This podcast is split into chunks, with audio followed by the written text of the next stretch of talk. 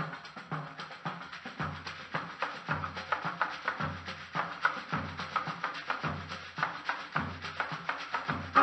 aí, pessoal do podcast, tudo bom com vocês? Está no ar o segundo episódio do podcast. Eu fiquei muito feliz com o resultado do primeiro, recebi bastante elogios, recebi um feedback muito interessante.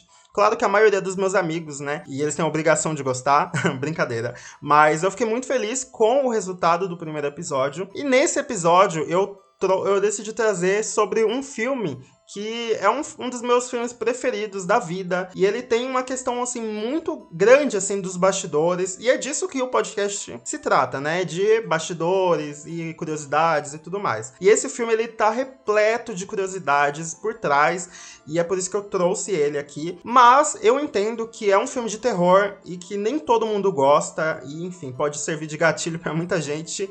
Realmente, eu vou entender se você não ouvir esse podcast. E eu já deixo avisado aqui que pode ser um assunto meio que sensível para vocês, mas mesmo assim eu decidi trazer. E se você decidir ficar, segura na minha mão e tamo junto. Para falar do filme O Exorcista, eu preciso falar da minha questão com o filme, né? Porque eu sempre gostei de filmes de terror desde quando eu era criança. E a primeira vez que eu assisti O Exorcista, eu tinha 9 anos. Eu lembro que passava no SBT e eu acabei vendo o comercial sobre esse filme e decidi assistir. E enfim, ninguém da minha casa quis assistir e eu assisti sozinho à noite. E eu lembro que eu passei três dias sem dormir direito, porque eu tive muito medo. Eu nunca tive medo de filme de terror, em nenhum outro filme, mas esse filme, ele, sério, eu não sei o que acontecia, ele me pegava de um jeito que eu não, não sei explicar, sabe? Isso durou até a adolescência. Até a adolescência eu tive muito medo da Riga, enfim, dessa possessão. É, eu passava, assim, noites em claros depois que eu assisti ao filme. E mas eu sempre gostei muito do filme, sabe? Então, assim, ele era gatilho para mim,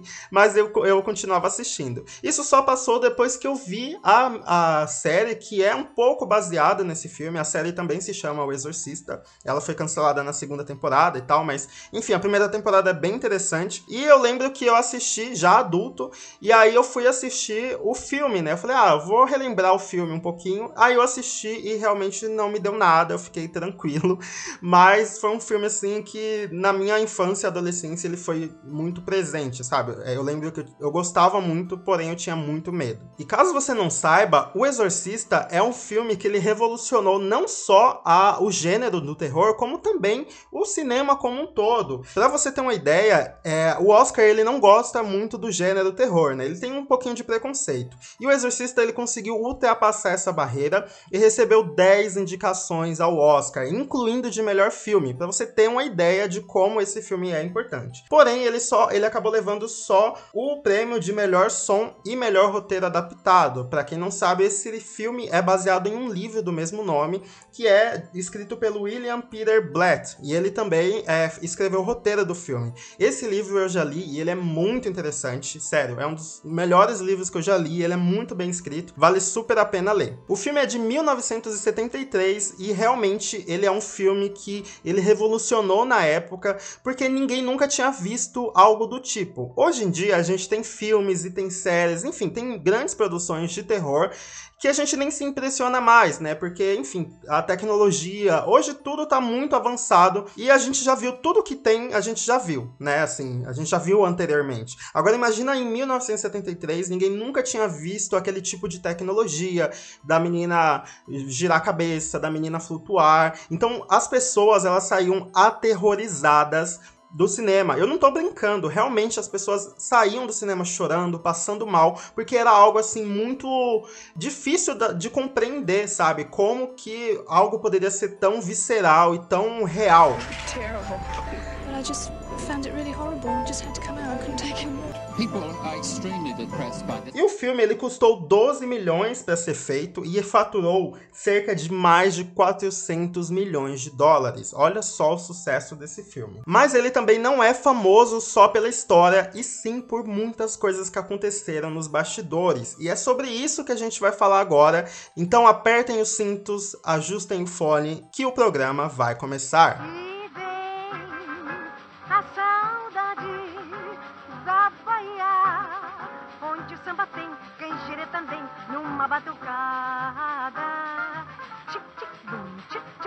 Caso você não tenha assistido o filme ainda, eu vou contextualizar aqui rapidinho. O filme conta a história de uma garotinha chamada Regan, que é uma garota muito solitária, ela tem uma mãe que é atriz e tudo mais. E essa menina acaba brincando com um tabuleiro de Ouija. Pra quem não sabe, é aquele tabuleiro que é, brinca com os espíritos, de falar o nome, de mostrar as letras e tudo mais. E na verdade, ela acaba brincando com um demônio chamado Pazuzu. É um demônio aí que ele tá na mitologia há séculos.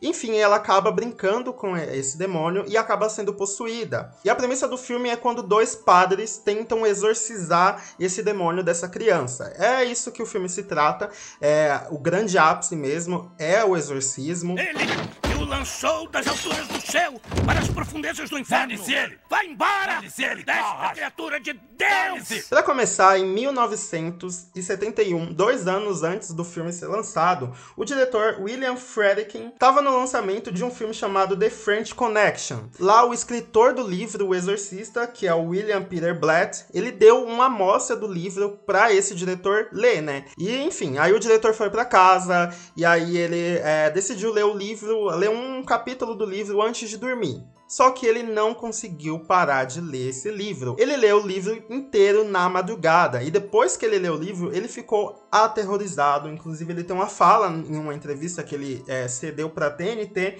que ele falou o seguinte: Eu fiquei aterrorizado. Não conseguia me mexer de tanto medo depois que o terminei. E ao mesmo tempo, aquele livro exerceu um fascínio em mim. Era mais ou menos o que eu tinha quando eu era criança. Ele me fascinava, porém eu tinha muito medo. Então o diretor ele ficou tão fascinado com essa história que ele chamou o escritor e pediu que esse escritor escrevesse um roteiro para um filme. E aí, depois de seis meses, o escritor levou o roteiro até o diretor e o diretor foi correndo para a Warner para apresentar o trabalho. Rapidamente, a a Warner se interessou pela história né, de uma garota sendo possuída. Até então, nada do tipo tinha sido feito. Só que a Warner ela tinha outros planos para quem dirigisse esse filme. Eles pensaram até no Stanley Kubrick. Só que o Kubrick na época estava fazendo outros projetos.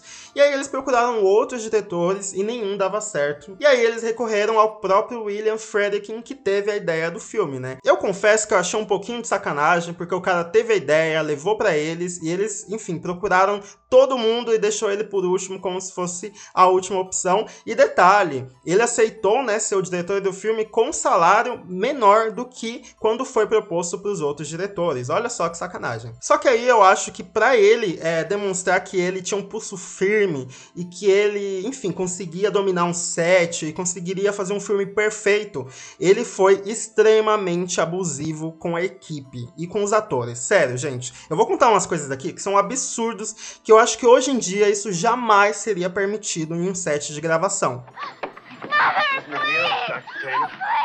Para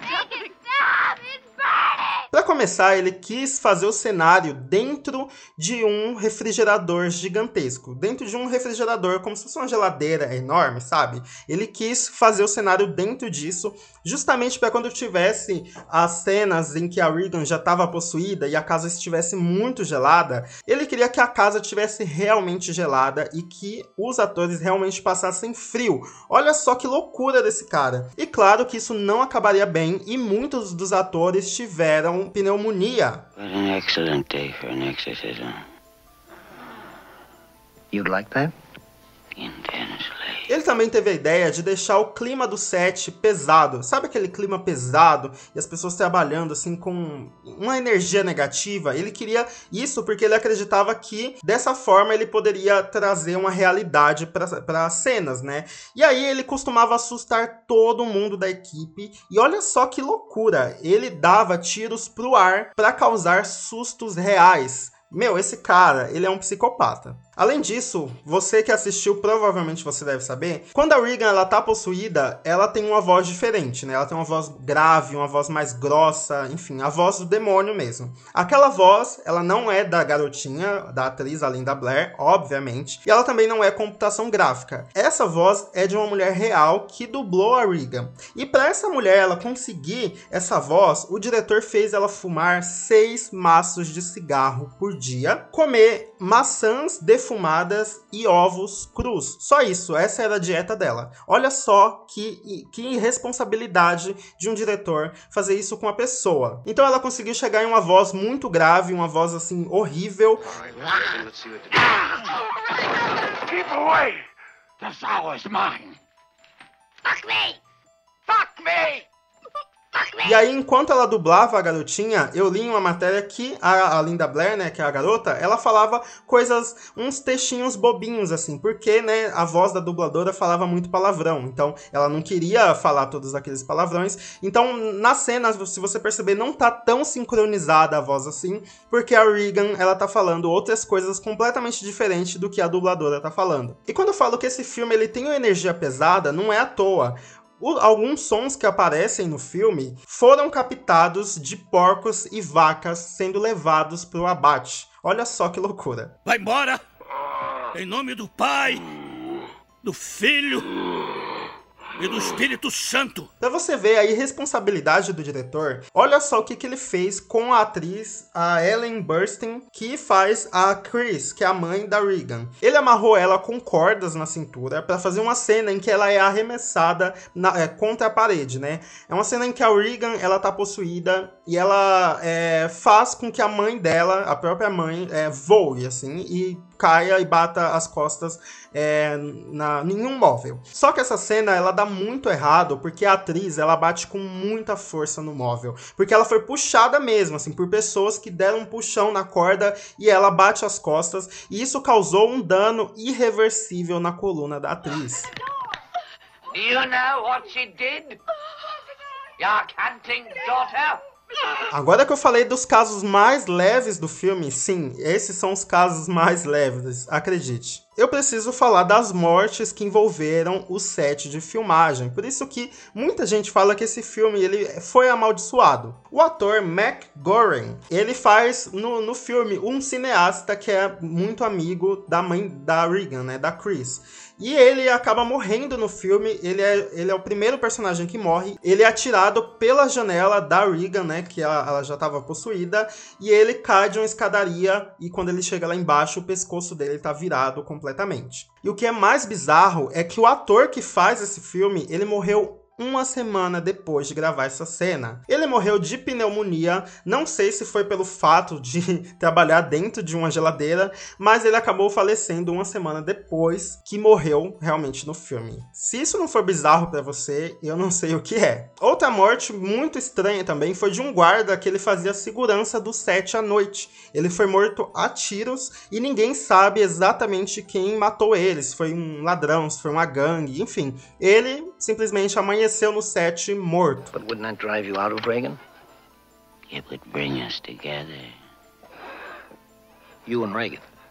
You and us. O ator Max Van Sydow, que faz o padre, um dos padres que tenta exorcizar Regan, ele é o padre mais velho. Ele recebeu uma ligação falando que o irmão dele morreu. E a hora que o irmão dele morre é justamente a hora em que ele estava fazendo o exorcismo na garotinha, né? A cena do exorcismo.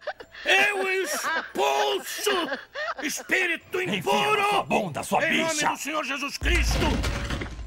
Agora, essa é uma das coisas mais bizarras do filme e que é, gerou uma polêmica muito grande e que hoje em dia, até hoje em dia, ele é lembrado por isso. É que o set do filme ele pegou fogo. Ele pegou fogo do nada, simplesmente as pessoas chegaram lá e tava tudo pegando fogo.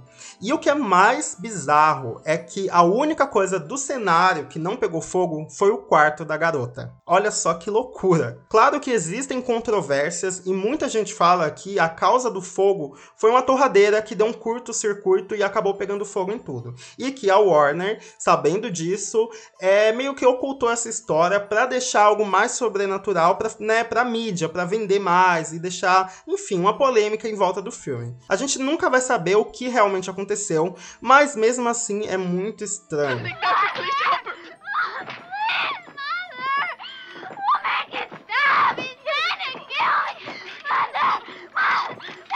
E aí, depois de tudo isso, de todas essas bizarrices, a equipe decidiu chamar um padre real, um padre jesuíta, para rezar né, no cenário e abençoar o cenário.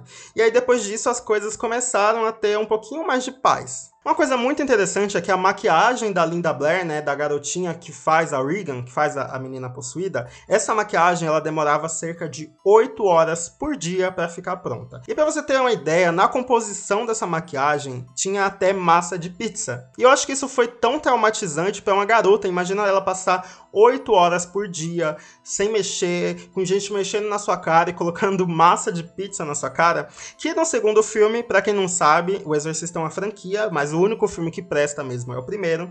Ela participa do segundo filme, só que ela não quis fazer a maquiagem. Ela assinou um contrato antes de, de fazer as gravações e, na verdade, era uma outra pessoa que fazia, que era ela maquiada, né? E ficou extremamente estranho no filme porque dá para saber que não é a mesma pessoa quando ela está possuída. E essa maquiagem do primeiro filme, ela levou mais de 80 testes até saber qual seria a maquiagem ideal. Is there someone inside you? Sometimes. Who is it? I don't know. Is it Captain Howdy?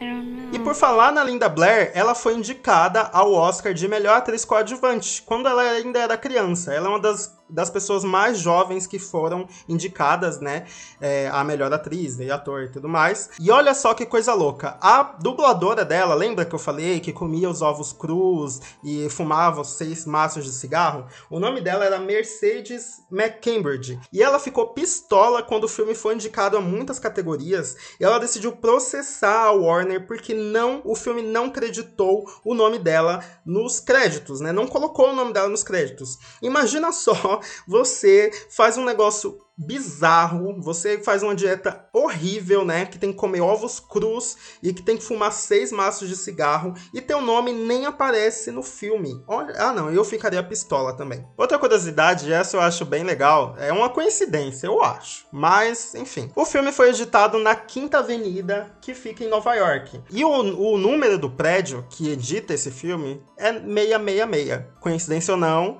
é uma coisa muito engraçada aí. Quando o filme estava prestes a a sair, a Warner ela decidiu fazer alguns testes, né? Como eu falei, é um filme que ele foi inovador para a época. Até então nunca tinha nada do tipo. A Warner decidiu exibir em alguns festivais, né? Para, enfim, ter um, uma noção ali se o público ia gostar ou não.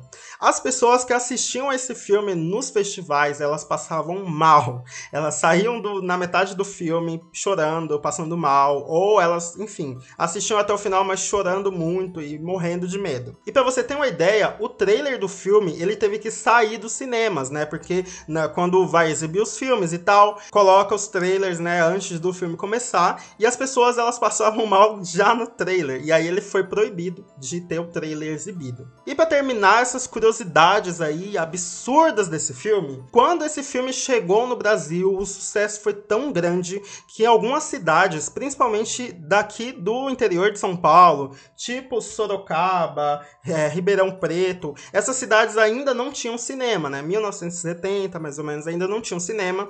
E existiam excursões para as pessoas é, irem dessas cidades até a outras cidades que tinham cinema. Para você ter uma ideia do sucesso que fez esse filme. Isso também aconteceu em Londres. Eles tinham uma excursão chamada The Exorcist Bus, o ônibus do exorcista.